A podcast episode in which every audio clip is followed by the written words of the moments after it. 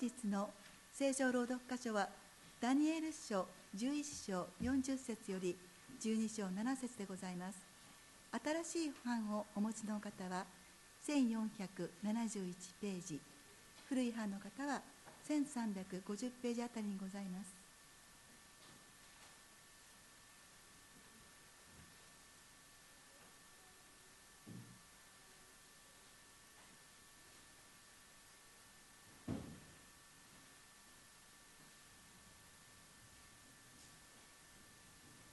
ダニエル書11章40節。終わりの時に南の王が彼と戦いを交える。北の王は戦車騎兵および大船団を率いて彼を襲撃し国々に侵入し押し流して越えていく。彼は麗しい国に攻め入り多くの国々が倒れる。しかしエドムとモアブまたアモン人の主だった人々は彼の手から逃げる。彼は国々に手を伸ばし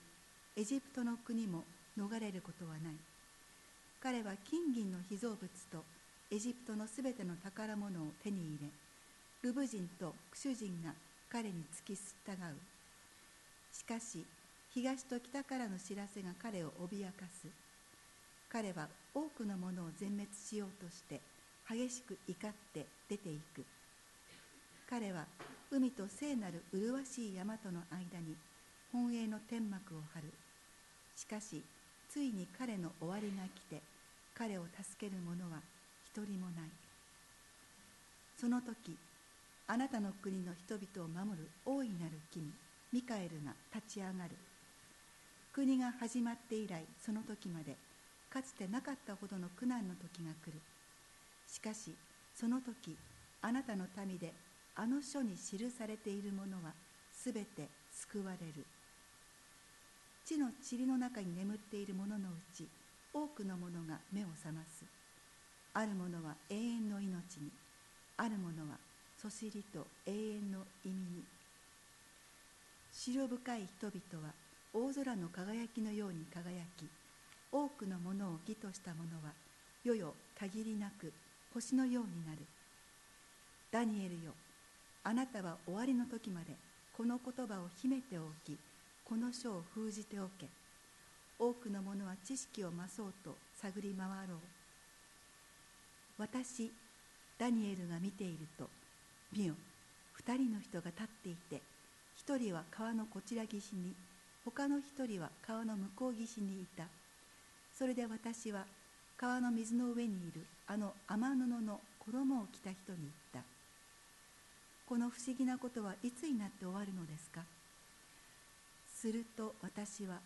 川の水の上にいるあの雨布の衣を着た人が語るのを聞いた。彼はその右手と左手を天に向けてあげ永遠に生きる方を指して誓っていった。それはひとときと二時と半時である。聖なる民の勢力を打ち砕くことが終わった時これらすべてのことが成就する。私はこれを聞いたが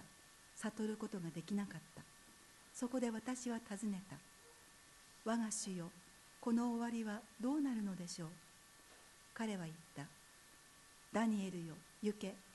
この言葉は終わりの時まで秘められ封じられているからだ。多くの者は身を清め白くしこうして寝られる。悪者どもは悪を行い一人も悟る者がいない。しかし白深い人々は悟る。ジョークの捧げ物が取り除かれ荒らす忌むべきものが据えられる時から1290日がある。幸いなことよ忍んで待ち1335日に達する者はあなたは終わりまで歩み休みに入れあなたは時の終わりにあなたの割り当ての地に立つ。本日は「白深い人々は星のようになる」と題しまして高橋先生がお説教を取り次いでくださいます。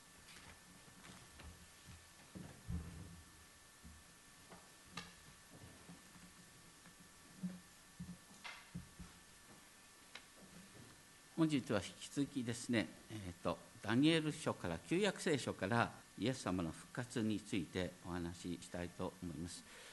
あの 実はあのついこの前ですね、えー、先週の火曜日ですけれどもあの刺し歯がダメになったので入れ歯を入れたんだよね。そしたらねちょっと口がもごもごしちゃってさ。昨日あの墓前礼拝を行いましたら武蔵野のある方がですね「高橋先生脳梗塞にでもなったんですか?」ろれつが回らないとかちょっと聞きにくいのを耐えながら聞いていただきますよ僕が生まれたのは1953年ですけれどもそれから20年間オイルショックまで日本の経済成長は年率10%近くだった。すごい時代です。歴史上そんな時代はない。1人当たり国民所得もその間20年間で約5倍になっています。オイルショック1973年からですね成長率が落ちても、まあ、4%ぐらいで保っていた。ところがこの教会が始まった1989年この教会が始まると同時にバブルが崩壊します。ゼロ成長に入ってきます。そういう時代の変化を知らずに私はえらい焦ったものだ。私たちも時代をよく知らないとですね変な形で焦ってしまい空回りを起こしてしまうことがあるのかなと思います。まあ、トマ・ピケティの21世紀の資本という分厚い本がですねえらいベストセラーになったりなんかしてますけれども最近あの格差が急速に広まっている。それはどういうことかっていうとですね経済成長がゼロに近づくと持てるものと持たざるものとの格差が広がるんです。どうしてかっていうと資産を持ってる人は黙って立ってねお金はお金を生み出すんです。大体5%ぐらいの割合で伸びてくるんですね。これ歴史的にいつも大体そうなんですよ。そしたら5%ずつ伸びるとですねどういうことになるかというと世代交代が起こる30年経つあたりで資産は4.3倍にもなるんですね。一方コツコツ働いてねコツコツ働いて私は1%ずつ増やすことができました。低成長の時代は1%ずつ増やすってすごいことなんですけれどもそれで30年経つとどれだけ増えるかというとまああ、ね、福利にすると35%ぐらいなんです要するに歴史上常にあることは一度、ね、何らかの手段で財産を手に入れたものは、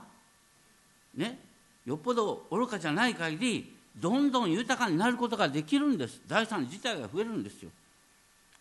ところが最初から底辺から生み出した人は、ね、日本の高度成長の時代は全く例外なんです。歴史上常にですね底辺にいる人はどんなに早上がろうとしたってできないんですよ。これは歴史の現実なんです。政権が悪いんじゃないんです。3000年間そういうことをずっとに人間は繰り返してきてるんです。そういう中で聖書は記されてるんです聖書の時代と実は現代の時代と極めて似てるんです。経済が成長しないところでは格差がどんどん広がっていってうまいことやって富を手にした者はどんどんどんどん力を持ち人を支配していく。貧しい者は虐げられる。資本主義が悪いんじゃない。小泉が悪いんじゃない。安倍が悪いんじゃない。名前を呼ぶ人にしてはいけない。人間の罪なんです。そういう中で私たちはどう生きるべきかっていうこと。それが実はダニエル書の一つのテーマでもあるんです。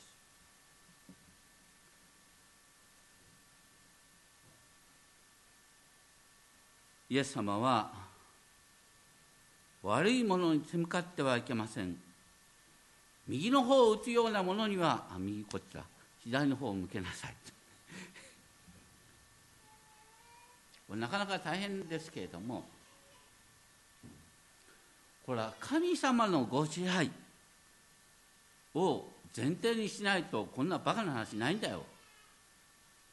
神様が見ててちゃんと裁いてくださる。だからあなたは力で力に対抗しようとしてまた正直者がバカを見るからといってですね自分自身もですねとんでもない言い方をしちゃいけないんだよっていうことが書いてある。ダニエル書はとっても面白い書なんですね。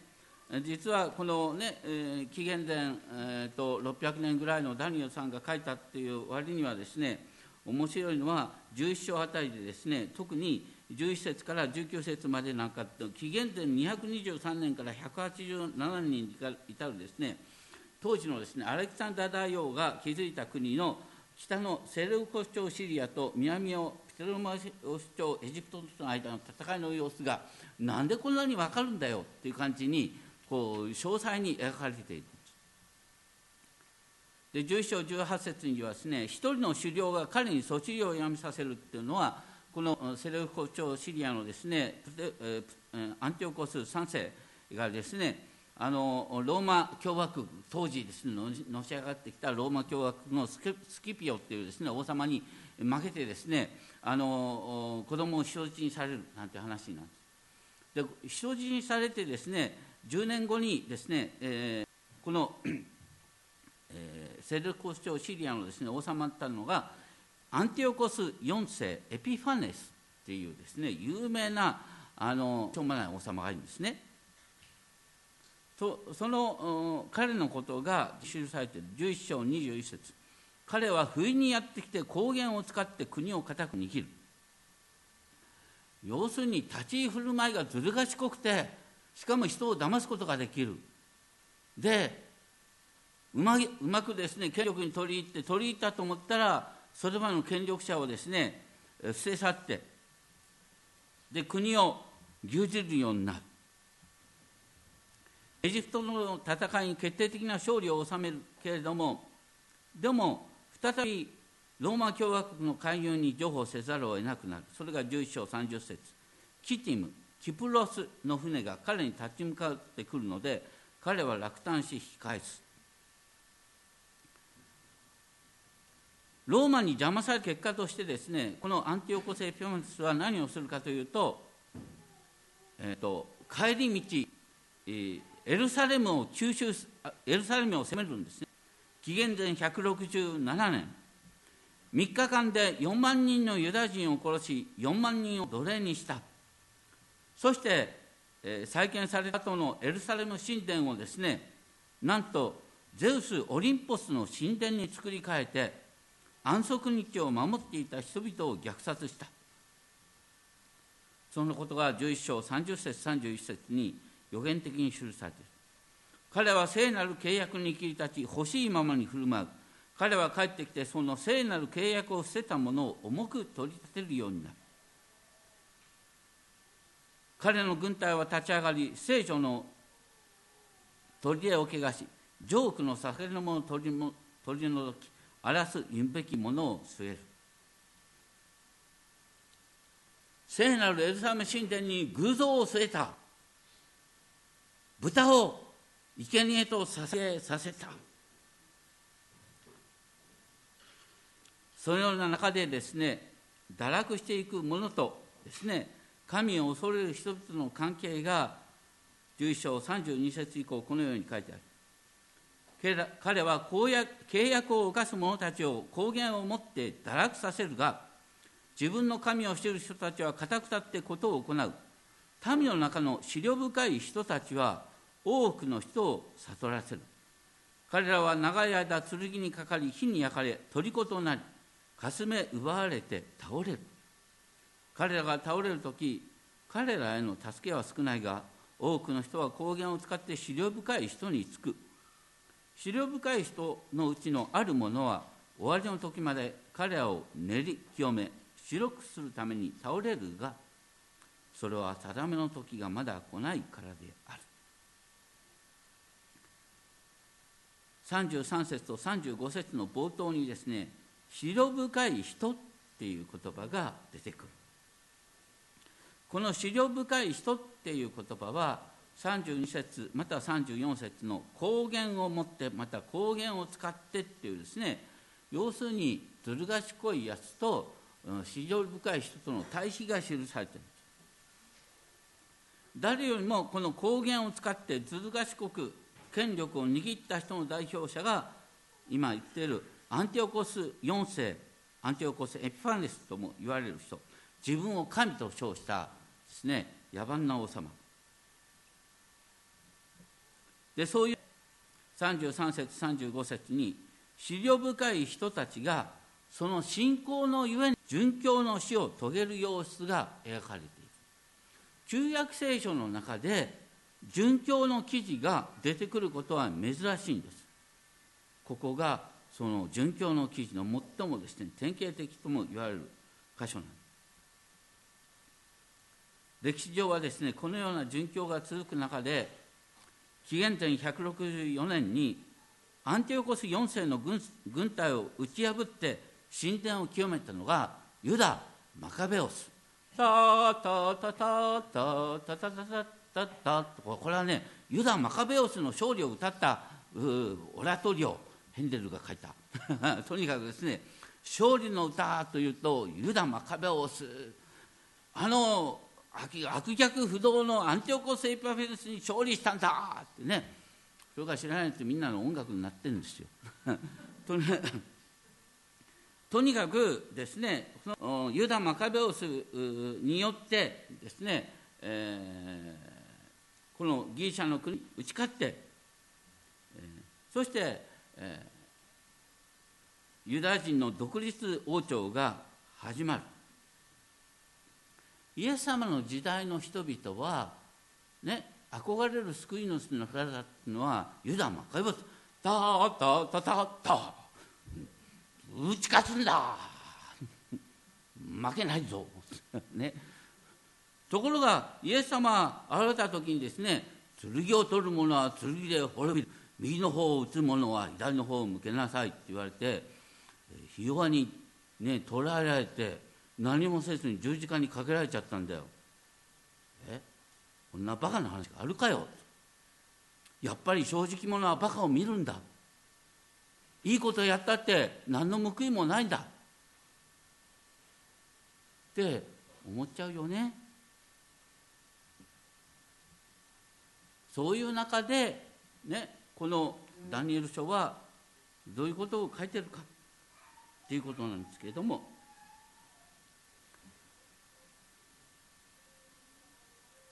現実の歴史を見るとですねエルサレム神殿がゼウスの神殿とされ徹底的に汚されていたのはたった3年間ぐらいのことに過ぎ過ぎませんでした。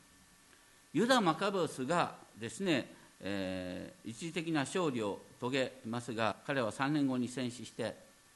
で死ぬ前にローマ共和国との協定を結ぶ。そこから取り入れられるっていうです、ね、関係が始まっていくんですけれども。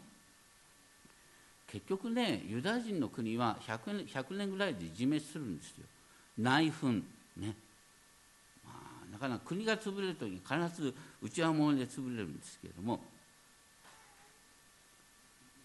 でイエス様の時代人々はですねこの独立運動独立運動といってどういうことになりました、ね、イエス様のお言葉に従わなかったユダヤ人たちは独立運動に向かっていって結果的にローマ帝国の徹底的な介入を招いてユダヤ人は2000年間国を失うんですイエス様の教えに背いた人が国を2000年間失ってしまった。一方右の方を打たれた左の方を向けなさいとおっしゃったイエスの御言葉に従った人々は世界中に広がっていってイエス様の教えを平和の教えを伝えていった。という流れがある。実はダニエル書っていうのはそのような軍事的なですね勝利思想いわゆる富と権力こそがですね世界を動かすんだっていう発想を変えようとすることで記されているのではないかなと思います。いろんな解釈があるんですけれども、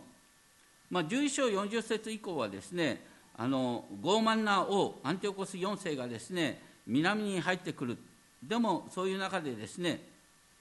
あのエジプトを攻めたところが東と北からの知らしに怯えて軍隊を撤退させ撤退させる。また撤退される途中でですねエルサレムを包囲する。でエルサレムはもうこの時絶対絶命。もうダメか。ね。あの野蛮なエピファネスのような人間にもう一度エルサレムはですね、うん、踏みにじられてもうダメになっちゃうか。っていう中で12章の記事が出てくる。でこれは誰のことを指すのか。終わりの日にそういう人間が現れるのかっていうことなんですけれどもまあちょっとこういう言い方しちゃなんですけれども日本でですねまあ言葉巧みにですね支配者になった人として有名な人はねあのいろんな見方がありますけど豊臣秀吉さんですね。あの彼は世界制覇への第一歩として1592年に朝鮮半島に16万人もの兵を送る。一時は朝鮮半島の全域を支配するところまで行きますけれども朝鮮水軍に敗北してついて北の民国からの出兵による撤退を余儀なくされる。その後豊臣秀吉はですねサンフェリペ号の事件を通してですねスペインポルトガルがカトリックの宣教師を通して世界制覇を図っているという計画を聞いて、えー、キリシタンへの迫害を本格化する。1597年長崎で26世人の処刑を強行するってことになる。豊臣秀吉とアンティオコス4世に共通するのは世界平制覇への夢が立たれた途端神の民に対して迫害を及ぼすってことなんです。だからこういう人物っていうのは繰り返し出てくるんです。だからダニエル書はそういうね野蛮などうしようもない人間が現れて繰り返し神の民を迫害するよっていうことを予言的に言ってるんです。そういう中でお前たちはどう生きるんだそういう中で相手の手に乗ってですね、えー、剣には剣を持って嘘には嘘を持ってそんな生き方する必要はないんだよっていうのがダニエル書のテーマなんですそれで12章の一節。ねそのようにですねもう国がダメになるっていう時になってですね大いなる君ミカエルが立ち上がる。国が始まって以来その時まで勝ってなかったほどの苦難の時が来る。ああ苦難の時が来る。嫌だね。しかしその時あなたの民であの書に記されているものは全て救われる。あのね私たちの信仰ってなかなか都合よくいかなくて差し当たりはちょっと危ないところまで追い込まれるんですみんな、ね、もうダメかな？っていうところで救いは来る大抵人間の目には救いは遅すぎるんです。でも必ず来る。ということが書いてある。これはですねどういう時かというと11章45節にあったですね彼はねアンティオコスのような野蛮な王様が海と聖なるうるせうるらしい山との間に本営の天幕がある。もうエルサレムは絶対絶命だ。立川福音寺教会絶対絶命だ。とかいうねいう時になって神の救い、えー、ミカエルが立ち上がってですね助けてくれる。その時に命の書に流し記されているものは救われる、ね、命の書に流し記されているものは救われるってねここのところに本当に典型的に出てくるんです。そして12章2節3節。これこそがですね子供の暗唱聖句にしましたが、ね、子供は覚えている大人は覚えていない。12章2節3節一緒に読んでみましょう、はい、地の塵の中に眠っている者のうち多くの者が目を覚ます。ある者は永遠の命にある者はそしいと永遠の意味に。思慮深い人々は大空を輝きのように輝き多くのもの義とした者は世々限りなく星のようになる。これはねあの旧約聖書における最も明らかな復活予言なんです。キリストが御言葉の通り復活したって言った時に一番開いたらいいのはこの箇所なんですよ。思慮深い人々は目を覚ますん。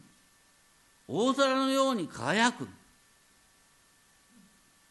多くのものを義としたものをイエス様ですけれどももう私たちもそのように生きることによって多くの人々を義とすることができる。星のように。ね。星のように輝くとロマンチックな「見上げてごらん夜の星よ」みたいな感じじゃなくてもう本当に明るく輝く。それが私たちが栄光の復活に預かるということを指している。これは定めの時に至って初めてなんです。だからなかなかねそれが遅すぎるように思えることがある。でもこのここに書いてあることはですね史上深いもの神に忠実なものが最終的にですね神によって豊かな報いを受けることができるっていうのはダニエル書の、ね、これから今まで何度も繰り返されているテーマなんです。一つのテーマは2章のですね31節から45節のところに有名な2章の31節から45節のところにですねあのいわゆるですね4つのですねあの像が出てくるんですね。一番最初のですねあのいや人間の姿で頭が金の頭腕腕と両腕が銀お腹が青銅すねは鉄と足の一部なんていうですねここには4つの一連の帝国のですね、えー、工房が書いてあるというふうに受け取られがちですけれども言ってることはこう金の頭に続くですね次から次と王国が生まれるんだけど金の頭はずっと続くんですよ。でこの金の頭の王国をですね、えー、打ち砕くのがあ、えーと、一つの石が人手によらず切り出されてその一つの石がですね金の頭を打ち砕いて国を変えるっていうことが書いてある。これがいわゆるキリスト予言として、えー、理解されるんですけれどもこの時ですね、えー、ここに書いてあるのはエルサレム神殿を滅ぼしたバビロンのネブカデネザル王のことが書いてある。彼はですね自分の金の像を作ってですね人々に拝ませようとした。その時ダニエルの3人のお友達は私たちは死んだも偶像を拝みませんと拒絶した。どうなった？ダニエルの3人のお友達はえー、熱い熱いですね燃える釜の中に炉の中に投げ込まれた。ところがね見つかりが現れてこの3人の人々を火の中から救い出してくれた。彼らは全然燃えていなかった。という話ながもう一箇所はですね7章のところでバビロン帝国に続く4つの帝国のことがですね4頭の獣ね、獅子、熊、ヒョウで最後に10本の角を持つ獣として描かれる。第4の獣の時代にですね意図高き生徒たちを滅ぼし尽くそうとする王が現れる。でもその時に7章13節人のような方が人の子のような方が天の雲によって現れる。イエス様は私こそこの人の子のようなものであると言ったんだよね。ダニエル書の予言の成就だと言った。まあ、とにかくですね、えー、ここに書いてあることもですね最終的に神が勝利をするんだってことを言った。だから死に至るまで忠実でありなさい。ダニエルはそのような中でですねあのバビロン帝国以降のですね王国の変遷を生き残ってそして、えー、バビロン帝国を倒したですねメディアのダリオスの時にですね、えー、試練に遭うある時ですね家来のですね画策によって王様以外の人にお祈りすると、ね、王様以外の人に祈願の祈りをする者はライオンの穴に投げ込むという法律を作った。ダニエルはですね決して、えー、王様に向かって、ね、神のようにお祈りをすることをしなかった。ダニエルはどうなった？捕らえられてライオンの穴に投げ込まれた。怖いね。ライオンがうわ食うぞ。ってだダニエルさんは食われたでしょうか？食われなかった。神様がライオンをおとなしくしてくれるそしてダニエルの神こそが全地の支配者であるっていうことが認められたってこと。だからダニエル書に書いてあることはねどんな試練にあっても白深く神様は全部を支配しているんだ。ね正直者がバカを見るような世の中を神様はそのものにしておられないんだ。だから神の前に誠実に生きるんだっていう生き方を全うする者に神様はきちんと報いてくださるんだよ。だから剣を取って次と戦う必要なんかないんだよ。っていうのが実はダニエル書のテーマなんです。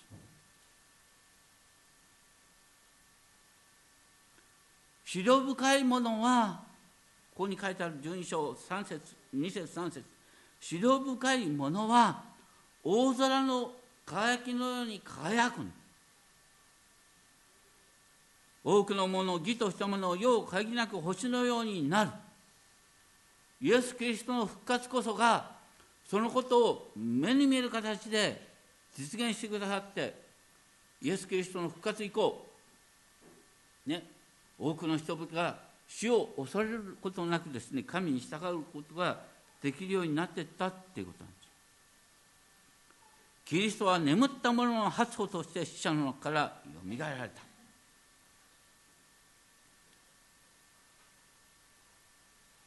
そしてイエス様はそのこのダニエル書のこの記事を前提にですねヨハネの福音書5章28節29節はこうおっしゃった。墓の中にいる者は皆この声を聞いて出てくる時が来ます。善を行った者はよみがえって命を受け悪を行った者はよみがえって裁きを受けるのです。その時正しい者たちは彼らの父の御国で太陽のように輝く。また13章43節にます正しい者たちを正しい者たちは彼らの父の御国で太陽のように輝く。イエス・キリストの復活がそれを保証しているということを言っているんです。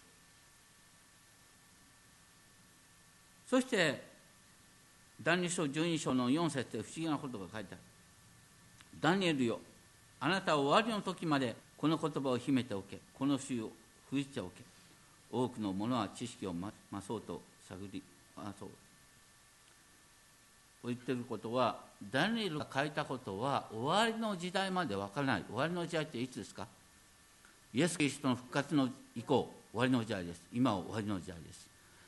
要するにイエス・キリストを通してしかですねダニエルの予言は分からないんだっていうことが書いてあるんです。でその上でですね12章の あの7節でですね12章の、まあ、5節から7節にかけてまああの要はこの辺りは分かんないですけど3人の見つかりの会話があるんです。見つかり同士でですねこのこれそういう世の終わりはいつ来るんでしょうか、ね、そういう迫害の時はどれぐらい続くんでしょうか。だって見つかりも分かんないんだよ、ね、見つかりも分かんないこと分かるなんていうバカな人間がたまにいるんですけどそういう人に騙されてはいけません。とにかくですね、えー、私たちは世の終わりのことが分かりはしない。でも分かんないんだけど分かってることがある。それは何かっていうと資料深いものを神様ちゃんと見せてくださって報いを与えてくださる。これだからよう分かってる。もう一つ分かることがある。それは終わりと思ったら大抵ちょっと伸びるって話なんですね。そのことがですねそれは12章7節ひと時と二時と半時である。このひと時と二時と半時っていうのは足すと3年半なんていうね。この大体一時二時三、えー、半時という3年半という記事はですねダニエル書に繰り返し出てくる言葉。または黙示録にも出てる言葉ですけれども要するにまあ大体歴史を見るとね嫌なこと本当にもうこれは世の中の終わりやわっていうのは大体3年半ぐらいなんですよ。第二次大戦の時ねもう本当にキリスト教会が徹底的に迫害されてもう終わりだって言ったら大体3年半で終わってんだよ。ローマ帝国の時代の迫害だって大体とんでもないこと3年半で終わってる私たちの人生もね振り返ってみると嫌なことは3年半で大体終わるんだ でもね3年半で終わると思って計算してると3年半で終わらない。そのことがですね、うん、書いてあるのがあのですねさっき読んだなんだ1290日とかね、司会者がきれいに読みましたね、本当にですね、1290日というのは何かというとですね、3年半というのはですね1260日なんです。1290日は30日長いんだ。だからねあもう3年半終わりそうだと思ったらあまた30日伸びちゃったよって話なんですね。で、えー、もう30日伸びたからもうそろそろもうね世の終わり復活の時が来るかなと思ったらですね1335日それをまた45日長かったって言ってですねで書いてあることは資料深いものは資料深いものはね神の時はちょっとぐらい伸びるんだっていうことをわきまえるって話したんです。これは短気な人ダメね。もうこう神様の時が来たのになんでこういうことになんだよ。もう教会に行くのやめたなんですね。でもいい話はその後30日または45日待ってくるって話だ。だから死に至るまで忠実でありなさい。ということなんですね。でダニエル書の終わりの方ですね。いろいろとあるけれどもダニエルはあまあ最終的によう分かんなかったんです。よう分かんなかったけども分かったことは苦しみの時は限られた期間であって神様は私たちの広深い生き方を誠実な生き方を見せてくださってちゃんと報いてくださるよっていうことなんです。残念ながらダニエル書にはいろんな数字が出てきてですねここからですねあのいわゆる古典的な福音派っていうのはここからですね世の終わりの計算をしだしたことがあるんですよ。残念なことですけれどもね、そういうアメリカの福音的な教会で育ってきた私たちの身近な人、ね、アメリカで、えー、ね、育った人なんですけれども青年時代よく予言書からねもう数字の計算ばっかりやってたんだ。もういい加減疲れちゃった。あんまり当たんないしとかってね。で私はねそんなことよりもどう生きたらいいかを知りたいんだって言ってました。僕は予言書について本を書くって言ったらそんな予言書にどうやって生きるかそれが大切なんです。だから僕は予言書のテーマってのはどう生きるかっていうことなんですよ。ダニエル書のテーマはまさに、ね、数字のこねくり回しじゃなくて本当にダニエル書の結論簡単なんです。白深いものは星のように輝く。分かりました？言うと分かんないけども白深いものは星のように輝く。だから神様に対する誠実は報われるんだよっていうことなんです。でも世の中はなかなかそのように見えないことが多いんです。ね。詩篇の73編の11節12節なんかにもあります。あるけれども73編11節12節悪者はね神なんか見てないんだよ。うまくやった方がいいんだよ。ね。ああやって教会に行ってけど貧しい貧しさばっかり食らって何もいいこと目に遭ってないみたい。ね。教会に行ったらがんになったとかそんな課題ばっかり祈ってるらしいよとか言ってさ。そんなことじゃないんだよ。ね。潮深いものは星のように輝く。残念ながら人間の歴史の中ではね。持てるものと持たざるものの格差は広がる一方ってこれは経済原理なんです。それを超えた神様の支配を信じるのが私たちなんです。そしてそれは時が来たら分かる。支援73編18節。神の聖女に入りついに彼の最後を悟った。まことに悪者は滑りやすいところに置かれている。彼は立ちどころに滅びるんだ。と言ってるここにルター訳聖書を置いてますけどもルターさんがね面白いことを言った。ね。どうしてですねこのようにですねこういう不条理があるんだどんなに考えてもよう分かんない。でも聖書を通して一つ明確に分かることがある。それは私たちの命はここでは終わらない。ここで命が終わるとしたらこんな不公平な話がないんです。でも来たるべき世の命があるんだ。私たちはどっかでそれを知ってるんだだから葬儀はみんなやっぱり宗教でやりたいと思うんだよ。来たるべき世の命においては逆転が起こるんです。不誠実な者は裁かれる。イエス様に従おうと思った者は豊かな報いを受ける。私たちはどっかでそれを知ってるんです。だから人が死ぬと急に宗教深くなんですみんな。私たちは本当にそれを知ってる者として死に至るまで忠実である。あんまり死の話すると怖くなるかもしれませんけど、ね、生きてる間に豊かな報いを受けることもある。でもはっきりすることはなかなか思った通りには救いは来ない。でも必ず来る。だから忍耐を持って待ちましょう。それが資料深いものの生き方だ。ということです。お祈りをしましょう天のお父様私たち本当になかなか思い通りにならないことがありますけれどもでもあなたは全てを見ておられる。あなたは私たちに豊かな報いをお与えくださる。資料深いものは星のように輝く。あなたは誠実な生き方を見ていてそれに報いをお与えくださる。どうかそのことを信じながら日々あなたの前に誠実を全うしていくことができますように。尊き主イエス・キリストの皆によってお祈りします。